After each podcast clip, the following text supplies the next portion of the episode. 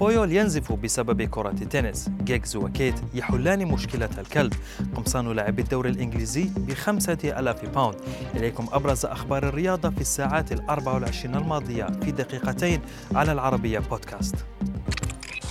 عرف عن قائد برشلونة سابقاً كارلوس بويول روحه القتالية فوق أرضية الملعب، وحتى بعد اعتزاله الأمر لم يختلف كثيراً، وهذه المرة كانت المغامرة على ملعب للتنس، حيث حاول بويول إنقاذ نقطة أمام خصمه وأرجع الكرة إلى النصف الآخر من الملعب قبل أن يصطدم بجدار زجاجي، وبالتأكيد جرح بويول، وبدأ أن كارلوس كان سعيداً من خلال هذه الصورة بابتسامة والدماء تغطي ذراعه وساقه.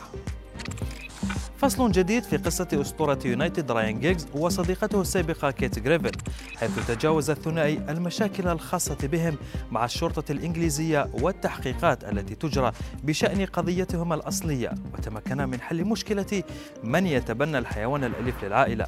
الكلب الذي يدعى ماك يعيش حاليا مع كيت، إلا أن الثنائي قد توصل لاتفاق يقضي بأن يبقى ماك لمدة 6 أشهر عند كيت و6 أشهر أخرى لدى جيجز. لا يختلف اثنان على حجم الخسائر المالية التي تعاني منها الأندية بسبب كورونا، واللاعبون في إنجلترا زادوا من متاعب أنديتهم، حيث أن كل لاعب يتبادل قميصه مع لاعب آخر يتعرض ناديه لغرامة قدرها 5,000 باوند بسبب خرق البروتوكول الصحي الذي يمنع هذه الممارسة.